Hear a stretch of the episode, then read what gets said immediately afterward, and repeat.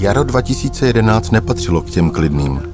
Rozkrýval jsem nekalé praktiky jedné strany, která právě vstoupila do politiky. Telefon se mi nezastavil. Byl jsem 15 kafí denně.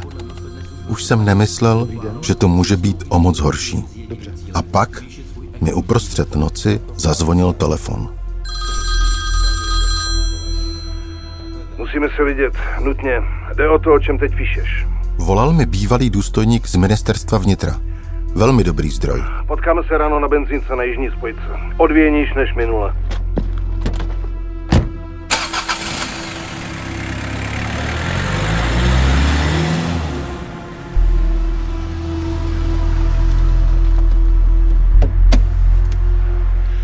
V Ablu je potom tvým článku velký rachot. Dával bych si bacha, fakt si dávají záležet a jsou na tebe hrozně naštvaný. ABLO byl slangový výraz pro bezpečnostní agenturu ABL, napojenou na Víta Bartu a jeho politickou stranu Věci veřejné. Vyměňují počítače, likvidují jakékoliv stopy.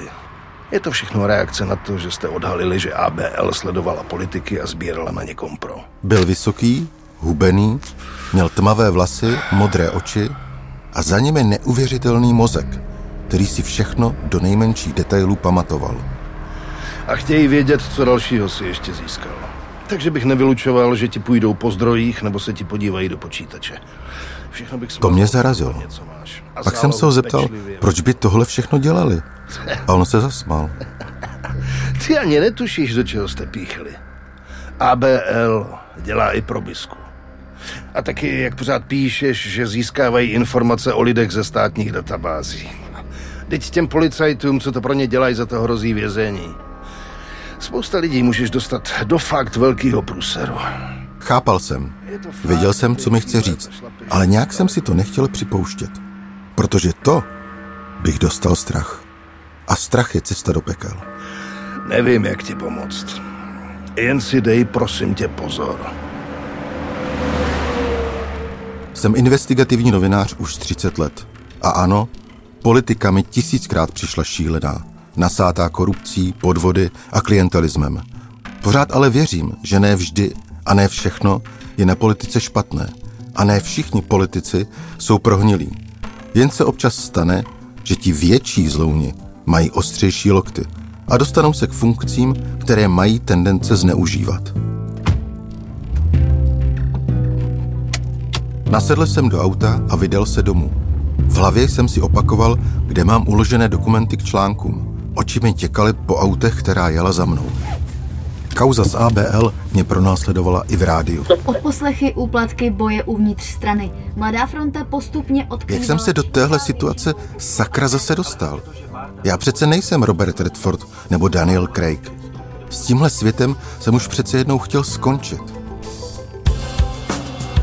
Seznam zprávy uvádí podcastovou sérii Jaroslava Kmenty Prohnilý.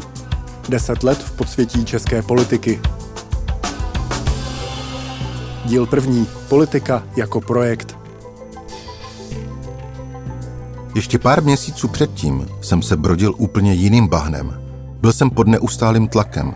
Psal jsem jenom o mafiánech a kmotrech a jejich napojení na politiky a policajty. Z jedné strany volali novináři a ptali se na informace z mé knihy Kmotr mrázek tři válka kmotrů. Z druhé strany se na mě velela inspekce ministra vnitra, která vyšetřovala, jak jsem se dostal k tajným materiálům policie. Od poslechy ze spisu Krakatice jsem měl ve své knize o Mrázkovi. Figurovala v nich spousta klíčových politiků. Takže asi nebylo moc překvapivé, když v roce 2009 poslanci přijali tzv. náhubkový zákon. Zákon zakazuje od 1. dubna zveřejnit identitu podezřelých a obětí některých trestných činů a také citovat z policejních odposlechů. A podle něj mi za očištění od poslechů hrozilo až pětileté vězení. Byl jsem fakt neustále ve stresu. Tlak jsem měl vysoký. 180 na 110. Z toho neustále bolesti hlavy. Fikemu mi doporučili zvolnit. Život mi utíkal mezi prsty a v hlavě jsem měl samé zločince, vraždy a podvody. Svět kolem mrázka mě zcela pohltil. Bylo mi prostě blbě a nechtěl jsem si hrát na hrdinu, který chce zapravdu umřít. Můj velký kamarád Jirka Kubík tehdejší zástupce šéf redaktora Mladé fronty a dnešní šéf Seznam zpráv, to tehdy všechno se mnou zažíval. Jako byli jsme partiáci a zároveň vlastně ty vždycky můj bezprostřední šéf. Takže jsi to viděl a pamatuju si tu chvíli, jestli si to pamatuješ, jak jsme říkal, ono je úplně pře, pře, jak se tomu říká, pře, Sicenej, přesycený tou, tou tématikou organizovaného zločinu, tak co kdyby se podíval teď na ty věci veřejné a poslal jsme tehdy na ten meeting do Děčína, kde měli vlastně nějakou první velkou akci a, a všichni tak jako zvídavě vlastně, co to je ty věci veřejné a, a kdo je financuje. A... Jako pamatuju si to, Jardo, dobře, protože bylo to, vlastně byl to záměr, že já jsem tě potřeboval tak jako na, na tu výhybku dostat k něčemu jinému, co by ty si sám asi od sebe nepřišel s tím, že by si začal zkoumat tady věci veřejné. Zároveň to byla doba, kdy tahle ta strana začala v těch průzkumech preferencí sbírat eh, podporu. Najednou se ukázalo, že tahle partaj, o který nikdo nic nevíme, tak možná vstoupí do sněmovny a e, bude možná jako promluvat i do sestavení vlády. Korupce, státní dluhy, příživnictví. V roce 2010, kdy VVčka nastoupili na scénu, bylo v politice veselo. Je konec dinosaurů. Zleva buldozer Jiří Paroubek z ČSSD, Odejděte od těch svých konspirací a učiňte výzvu. Já ji přijmu, pokud jde o mimořádné volby. zprava neurvalý Mirek Topolánek z ODS. Jsem permanentně sledován, natáčen a následně dehonestován. Véčka působila na lidi jako hojivý balzám na rány. Jsme strana, která není spojena s korupčními skandály. Nepodíleli jsme se na zadlužování naší vlasti. Náš program jste vy. Rozhodnutí je na vás. To je Radikion, jedna z vůdčích osobností VVček nebo Veverek, jak jsme jim říkali. Přivádíme do politiky mladé vzdělané lidi. Obklopil se prozřetelně týmem neprofláknutých politiků. Karolina Pík, Jaroslav Škárka nebo Kateřina Klasnová. Hodně lidí vnímalo Véčkaře jako nějaké pohádkové úžasňáky. Společnost, která bude spravedlivá. Bude chránit slabší. Fakt to vypadalo slibně. Na plakátech se na nás najednou začaly usmívat krásné blondýnky. Už nevolte menší zlo. Volte věci veřejné. A lidi si na klopy hromadně připínali placky s véčkarskými hesly. Stop dinosaurům, bojujme proti korupci. Do Děčína, kam mě Jirka poslal proskoumat rodící se hrdinou partaj, jsem jel vlakem. S kafem jsem pozoroval ubíhající lesy a kopce. A v tu chvíli jsem si opravdu říkal, že možná budu mít na chvíli klid.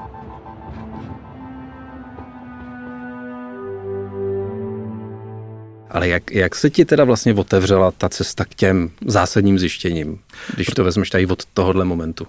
To bylo od tvý otázky zásadní, kterou jsi mi, kterou jsi mi napsal do mailu, si to pamatuju do dnes. no, Jardo, nešlo by zjistit, uh, z jakých zdrojů financo, je financovaná tahle strana věcí veřejné. A já jsem si vlastně říkal, no, no tak to, to jsou zajímavé otázky, tak půjdu touhletou cestou. No a když máš vlastně před sebou prázdno, nic, tak hledáš ty odpovědi. A ty odpovědi vždycky hledáš nejenom tím, že sedíš u počítače, analyzuješ veřejné zdroje nebo ne, rejstříky, to je jedna věc. A druhá věc, že jak já říkám i mladým studentům, musíte zvednout uh, zadnici a, a, a jít do terénu a prostě jakoby hledat lidi, kteří by mohli něco vědět. To znamená zaměřit se na lidi, kteří třeba se pohybují blízko politiky věcí veřejných a nacházet nějaký informovaný lidi. Nejlepší samozřejmě je narazit na někoho, kdo má nějakou kdo má nějaký problém v tom smyslu, že, že se třeba naštval na někoho z těch věcí veřejných a, a má důvod mluvit. A nebo řada, řada lidí takových samozřejmě byla, ale řada z nich se hrozně bála. A já jsem měl štěstí asi na dva, tři lidi, kteří uh, se nebáli, a za přísných bezpečnostních opatření se se mnou párkrát sešli a předal mi různý zajímavé informace. Po prvním mítingu jsem začal kolem Véček kroužit dost intenzivně. Hledal jsem vodítka a navazoval kontakty se zdroji. A zanedlouho se přede mnou začal vyjevovat obrázek, který představu úžasňáků v politice a vizi mého odpočinku dozbortil. Někdejší moderátor televize Nova Radekion byl jen tváří dovedně vytvářeného marketingu. Klíčovým mužem v pozadí byl podnikatel Vít Bárta. Jakou vy tam máte funkci teďko? Já tam mám funkci volebního manažera, ale dovolte mi, abych vám předal dárek. Ten stranu založil, financoval a řídil. Byl také majitel bezpečnostní agentury ABL. Do té doby jsem tuhle firmu vnímal jen jako černé šerify, postávající v supermarketech nebo u vchodu do nákupních center. Co dělá ještě bezpečnostní agentura? U té bezpečnostní agentury můžete samozřejmě mít i ty detektivní služby, ale ono je to hrozně drahý, takže se to hodně přeceňuje. Často to Bártova ABL měla i silnou detektivní divizi. Jak jsem později zjistil, Bárta v ní zaměstnával bývalé důstojníky ze specializovaných útvarů policie. Byli to státem vyškolení experti na odposlouchávání a sledování. A byla mezi nimi i řada lidí z tajných služeb. A zdaleka nesledovali jenom nevěrné manžele a manželky a nechránili děti boháčů před únosem. Velká část agendy detektivní divize ABL měla politický podtext. Vít Bárta nejprve odmítl, ale poté nepřímo připustil, že se agentura ABL v době, kdy ji řídil, tedy v roce 2007, podílela na sledování politiků ODS Prahy 11. Terčem by měli podle Mladé fronty dnes být politici, včetně nynější šéfky hlavní kanceláře ODS Marty Šorfové. Byla sledovaná celá moje rodina, to znamená manžel, synové. Eh, ohledně synů bylo zjišťováno, kde pracují, bylo na ně se na, v tom zaměstnání dotazováno já si pamatuju, že i ty politici najednou začali tehdy propadat tý, tomu pocitu, že když jednají s Bartou, takže se to nahrává, že by to on mohl chtít použít. To ta by, tehdy byla taková atmosféra. Přesně že tak, no. Bylo to takový specifický sledování, že to bylo vidět, že, že ty lidi, kteří tam pracují, jsou vycvičený státem. Jako fakt to umějí. A jednou, si si pamatuješ, tak to bylo, že dokázali třeba přistavit eh, auto před barák, který potřebovali sledovat, že v tom baráku bydlí prostě zájmová osoba, tehdy nějaký politik z Prahy 11, protože oni je potřebovali tam v úzovkách posekat a, anebo prostě nějak vyděsit, vystrašit, aby nebyli tak uh, razantní a tak kritičtí k těm ty politické konkurenci, která vlastně uh, si najala zřejmě tu ABLku. No a oni tam vlastně udělali tak, že to auto tam přistavili a dozadu uh, si dali takovou hračku, takový to houpací uh, pejska, když to jelo na hrbolech, tak se to hejbalo. Ale jsme pak přišli na to, že, že eh, v tom pejskově byla vlastně skrytá kamera a ona 24 hodin denně snímala ten vchod a vlastně si tam eh, úplně dokonale vlastně přišli na informace, kdy ten požadovaný člověk chodí domů, kdo za ním chodí a podobně. Mladá fronta dnes má teď na tři stovky fotografií a více než 50 záznamů z videokamer, které mají sledování politiků ODS dokazovat. Drží v ruce taky interní maily agentury, které mají sledování popisovat. Vlastně jsme si říkali, no tak pane bože, tady je vlastně strana, která byla vybudovaná na základě práce detektivní agentury, který sbírali kompro na politiky. Je to tak? A otázka zase, si pamatuju, tvoje zněla, na koho teda ještě to kompro mají, nebo tak nemají kompro na ods na Nečase, na Topolánka, nebo kohokoliv. Mimochodem, na všechny. Měli.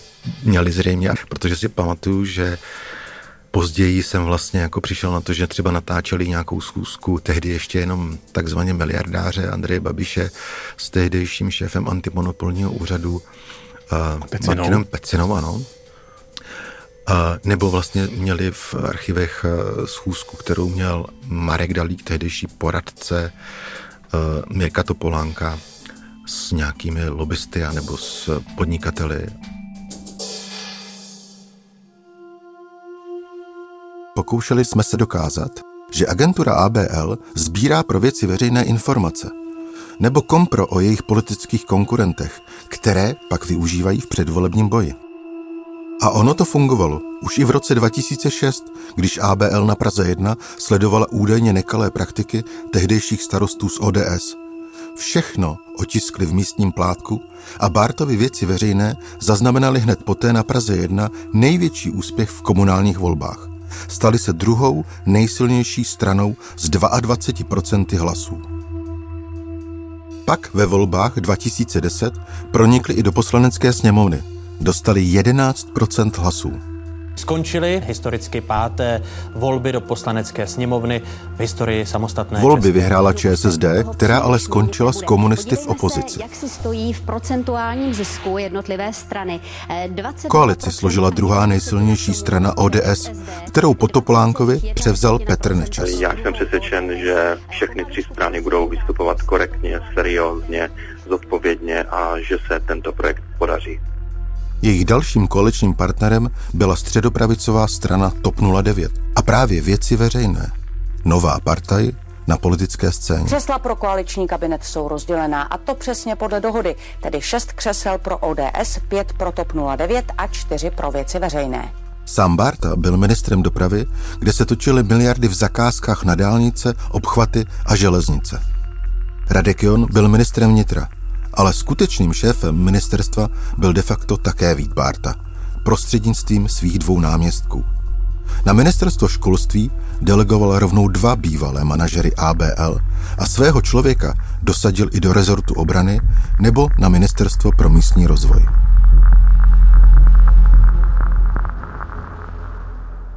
Dneska vlastně s odstupem času si říkám, jako, eh, že vlastně u vlády tehdy byly prostě, mm, já nevím, špioni prostě, jo, nebo, hmm. nebo gangstři, no. gangstři, gangstři s, s velkým bezpečnostním zázemím. No. Ty ty jsi vlastně taky párkrát měl takový zvláštní hovory, takový jako na půl. Pamatuju si, jak ti jednou přišla sms od bratra Víta jo, jo, Barty, což byl Matěj Barta. Mm. Na to si dost často vzpomínám. Jo, mm. jo, tak. jo, to klidně můžu říct, no, protože vlastně to byl Matěj Barta, bratr, který převzal agenturu v době, ano. kdy Vít seděl ve vládě, že jo? Ano, je to tak. A ona nás, agentura vlastně pod vlivem těch článků, co jsme vydali, ty, co si je napsal, uh-huh. tak oni nás ani ne zažalovali, ale podali na nás, myslím, trestní oznámení, že je poškozujeme, no. pomluva, já nevím, co Řinčili zbraněma. Ano, no. řinčili zbraněma. A tehdy tady ta firma ABL nějak požádala uh, o setkání šéf-redaktora mě a vím, že u toho seděl jako prostředník, víš to, kdo to byl? Jaromír Soukup. Ježíš, to ani nevím. To nevíš. Jaromír Soukup tam byl prostředníkem, který tam přicházel s Matějem Bártou a začal nám tam vyprávět, že prostě by jsme neměli se takhle chovat, že ABL je prostě ctihodná firma a že jako když se zavážeme, že už to jako psát nebudem, takže by mohli to jejich trestní oznámení stáhnout. Jo. A já jsem mu říkal, že to jako se asi splet, že nic takového nebude, nic stahovat nebudem a že až něco zjistíme, takže to zase rádi napíšem. Mm-hmm. Takže oni byli jako vsteklí, nebyli úplně spokojení s tím. A tenhle ten Matěj Barta mě pak jednoho dne, když mi končila služba v noci v, v redakci, byla nějak před půlnocí, já jsem si zavolal taxíka a teď už jsem čekal, že mi od té taxislužby přijde, přijde ta potvrzovací SMS, že už tam mám auto, tak mě najednou pípla SMS od Matěje Barty, uh, máš tu rakev. A to teda jako před tou půlnocí, ve chvíli, kdy jsem čekal, že teda si půjdu sednout do toho taxíku, jak jsem říkal, co, co to je. Takže, jak, jako takže rakev, si sedneš rovnou do rakve a pojedeš, no, jako výhruška. Tak, že jsem, tak jsem jako říkal, jo, nechápu, napsal jsem mu, byť jsem věděl, kdo mi napsal, tak jsem napsal, kdo píše. A on mi napsal, je, to je omyl, tady Matěj Barta, to byla SMS pro mýho řidiče, já mu píšu, jestli má tu rakev na ty lyže. To je jenom, a na to si fakt dost často vzpomínám, že Matěj Barta mi poslal takovouhle půlnoční, půlnoční milou sms no. Jirkova příhoda zní dnes úsměvně, ale nám bylo tehdy jasné, že ABL nejsou žádná ořezávátka. Sledovali, sbírali informace a pak se to nebáli využít k nátlaku. My jsme o tom všem soustavně psali a reakce Víta Barty nebyla nějak překvapivá. Ministr dopravy a bývalý spolumajitel ABL Vít Barta ale okamžitě informace popřel s tím, že dokument o špehování politiků byl podvrh. Považuji za velmi skandální, že opětně Mladá fronta údajně disponuje jakýmisi údajnými úniky z jakéhosi údajného policejního spisu. Já jsem celou tu věc, když jsem si ji dneska ráno přečetl, tak jsem vážně přemýšlel nad tím, jak to komentovat a pro tu všechnu údajnost mě nezbývá, než doufat, že orgány činné v trestním řízení se k celé věci jasně, jasně vyjádří. Párta vyvolal nebo způsobil ten náš ještě hlubší zájem o tu celou věc. A on si vlastně na sebe tím pádem ušil byč. Pamatuju, no. Pamatuješ? To, to klasická reakce, že jo, potrefený husy, hmm. není to pravda, je to kampaň, jak by řekl dneska Babiš. A vlastně to, že oni nás označili za lháře a za, že nás budou žalovat a že jsme prostě podvodníci, tak nás to totiž jako uh, donutilo nebo motivovalo mnohem víc se zakousnout do ty kauzy. A říkali jsme si, tak jak dál? Jak teď, když nás označil, že jsme lháři, tak já mu tady dokážu, že ten dokument o tom sledování ty Marty Šorfové na Praze 11 máme zdokladovaný, jasný, tak prostě půjdeme do sporu s ním. Až pamatuješ, šéf redaktor si to vyslech A on měl takový moudrý rozhodnutí, který mě vlastně jako dalo mm, do života taky jako hodně, že vlastně je dobrý eh, nespěchat. A jeho rozhodnutí tehdy bylo, tohleto, co mi tady chcete předložit, ty, ty konkrétnosti, ty, ty, že chcete jako dosvě, do, dokladovat vlastně doložitelné, akorát, že budeme prostě říkat a, a Vít máme Barta, pravdu. A my máme pravdu a, a Vít Barta ne. Tak to zatím jako nedělejte, to je zbytečný. To si necháme případně k soudu. Ale Jardo přines další sérii důkazů, které nám třeba ještě pomůžou nejenom pro soudní líčení, ale i vlastně pro tu naše poznání, ty, ty celé podstaty, ty pravdy. A tedy jste mi dali, mám tři neděle, možná měsíc, jo tak eh, opravdu jako se podařilo zase dotáhnout ještě něco dalšího. A to bylo vlastně to zásadní a to byly ty interní informace o tom, jak eh, oni zamýšlejí vlastně, co dělat v té politice. To byly takový ty uniklí. Uh, jak si přihrávat zakázky, přesně. že jo? Podle materiálu zveřejněných Mladou frontou dnes vstoupil Vít Bárta do politiky ve skutečnosti kvůli tomu, aby pro svou bezpečnostní agenturu získal větší ekonomickou moc. Ovládnutí postu ve vládě i samozprávě měli podle strategického plánu zajistit lukrativní veřejné zakázky. Pomalu se nám před očima skládalo schéma promyšleného tunelářského mechanismu sahajícího do nejvyšších pater politiky. Byl to právě tenhle moment, kdy bylo jasné, že jsem zas v bahně až po kolena. Pustil jsem si tenhle záznam. A já vám řeknu i další metodu, kterou jsme zatím jako v ABL moc nevyužívali. Byla to první stopa metodiky, jak míchat podnikání a politiku Víta Bárty. Záznam z tajného jednání s nejbližšími manažery z ABL v říjnu 2008 v hotelu Chateau Mocely ještě před vznikem věcí veřejných. Bárta vysvětluje, jak si biznis založený na špehování potenciálních klientů i konkurentů představuje. Já si naprosto dokážu představit, že prostě když máme opravdu zajímavého velkého zákazníka, teďka říkám jako extrém, jo, že prostě na něj na dva dny nebo na týden prostě posadíme prostě někoho, aby jsme věděli, kde je, co dělá, s kým se stýká, že provedeme vysloveně tu infiltraci do toho jeho prostoru. Od prvního mítingu v Děčíně jsem hledal a povídal si s bývalými zaměstnanci ABL. Získal jsem její důvěru, sbíral od nich informace a propojoval je mezi sebou do komplexního obrázku. Až nakonec mi jeden z nich uvěřil, a to natolik, že mi poskytl tenhle unikátní záznam. Šlo vlastně o školení, během kterého chtěl Barta naučit klíčové manažery, jak jednat se svými klienty, a tedy lépe a rychleji získávat zakázky. Detektivové ABL měli v té době za sebou už několik akcí, kdy sledovali politiky na Praze 1 a Praze 11, ale totální výsadek do prostředí případného zákazníka tak často nedělali. Jsou zákazníci, u kterých tomu dám z fleku zelenou. Ke svým asi 20 manažerům mluvil naprosto otevřeně. Chtěl, aby se zlepšili a byli ještě dravější než dosud. Jen tak měla firma šanci se rozrůstat a získávat další 100 milionové zakázky. Většinou to byli bývalí policajti, kteří už měli leco za sebou, ale stejně mu odezírali z úst, jako kdyby mluvil sám pán Bůh. Ani nedutali. V místnosti by byl slyšet i pověstný špendlík. Pro mě dobrý manažer musí znát svoje klienty. Což mimochodem potom, to je úplně jiná diskuze, ne dneska, ale ono to Barta působil uvolněným dojmem a odhodil i jakoukoliv přetvářku. Dokonce si sundal sako, což jinak nedělal. Nemusím vědět, jak můj podřízený bezpečnostní manažer má velkýho pindoura, ale vědět, že ho má podprůměrně malýho a že z toho má problém, je pro řízení takového člověka velmi důležitý. Bartův projev byl cenou sondou do duše ministra dopravy Nečasovy vlády. Takhle nějak přemýšlel a fakticky fungoval Vít Barta i v politice. Až z toho šel mráz po zádech. Je spoustu zákazníků, který si nevezmou úplatek. Ale, ale takřka všichni zákazníci, když mají problém a vy jim nabídnete, že jim ho umíte vyřešit, tak ho prostě z čistě lidských důvodů neodmítnou. Jako další způsob práce s klientem Barta navrhoval sehnat mu zajímavou práci.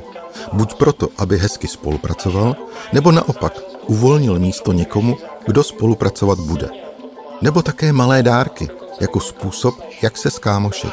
Nesmíte to postavit jako korupci. Musíte říct, máme zdarma lístky, VIP lístky do kina, tady mi jich pár zbylo, proč bych vám je nedal?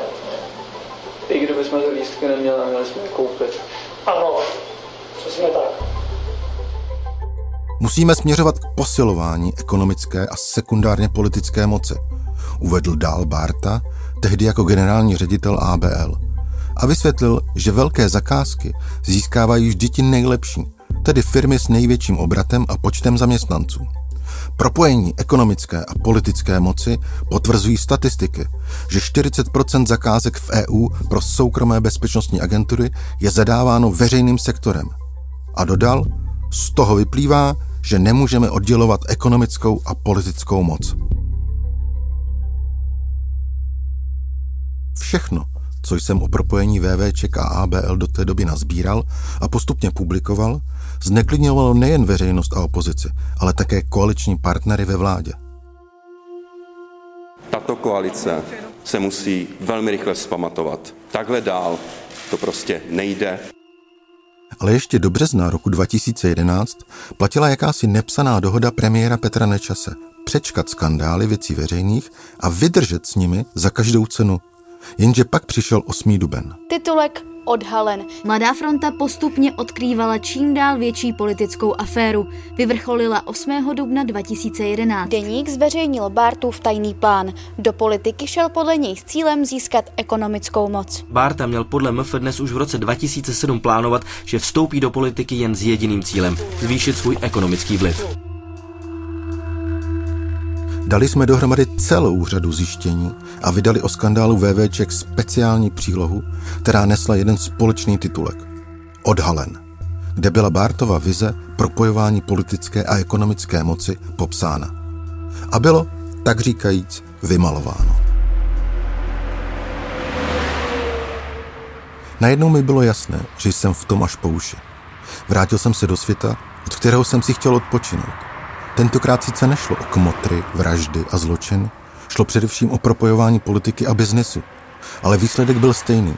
Moji blízcí se o mě začali bát, mě se zvednul tlak a začali se ozývat lidi, aby mě varovali. Chtěl jsem tě prostě varovat, že na tebe budou chtít něco vymyslet. Samozřejmě mě jako první napadla hned ta nejhorší varianta. Ne, doufám, že takhle to hrotit nebudou. Ale dokážu si představit, že by tě chtěli profesně zlikvidovat. Třeba ti předhodí nějakou zajímavou kauzu, ty po ní půjdeš a pak se ukáže, že je to celý nesmysl, že si naletěl. A takže bych radil, a teď obzvlášť, dvakrát měs, jednou řeš. Prověř si každýho, koho nebudeš znát a bude ti chtít něco říct.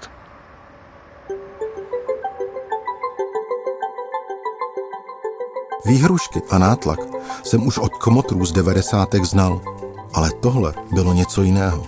Politické bahno. Někdy do roku 2010 byla česká politika docela přehledná. Politici se přetahovali, kdo před voliči obhájí svoji ideologii. Byl to souboj názorů a čitelných lídrů, kteří se tu formovali od sametové revoluce. Jenže po 20 letech se demokracie unavila.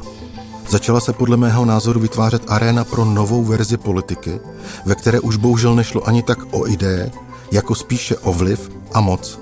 A také o biznis. Tehdy přišly na scénu věci veřejné. A právě tehdy, podle mě, začala politika hnít. Barta byl sice odhalen, ale ty nejvíc znekludňující informace měly teprve vyplavat na povrch. Věci veřejné se totiž začaly rozpadat a zanedlouho se objevily další důkazy o tom, jak vlastně fungovaly. A taky, kdo za nimi ve skutečnosti stál. Ale o tom až v příštím díle. Použité pasáže vycházejí z knihy Všeho schopní Superguru Barta, která vyšla v listopadu 2011. Moje jméno je Jaroslav Kmenta a tohle je podcast Prohnilý. Slyšeli jste první epizodu podcastové série Prohnilý. Ve spolupráci s podcastovým týmem Seznam zpráv vyrobilo Storylab Audio.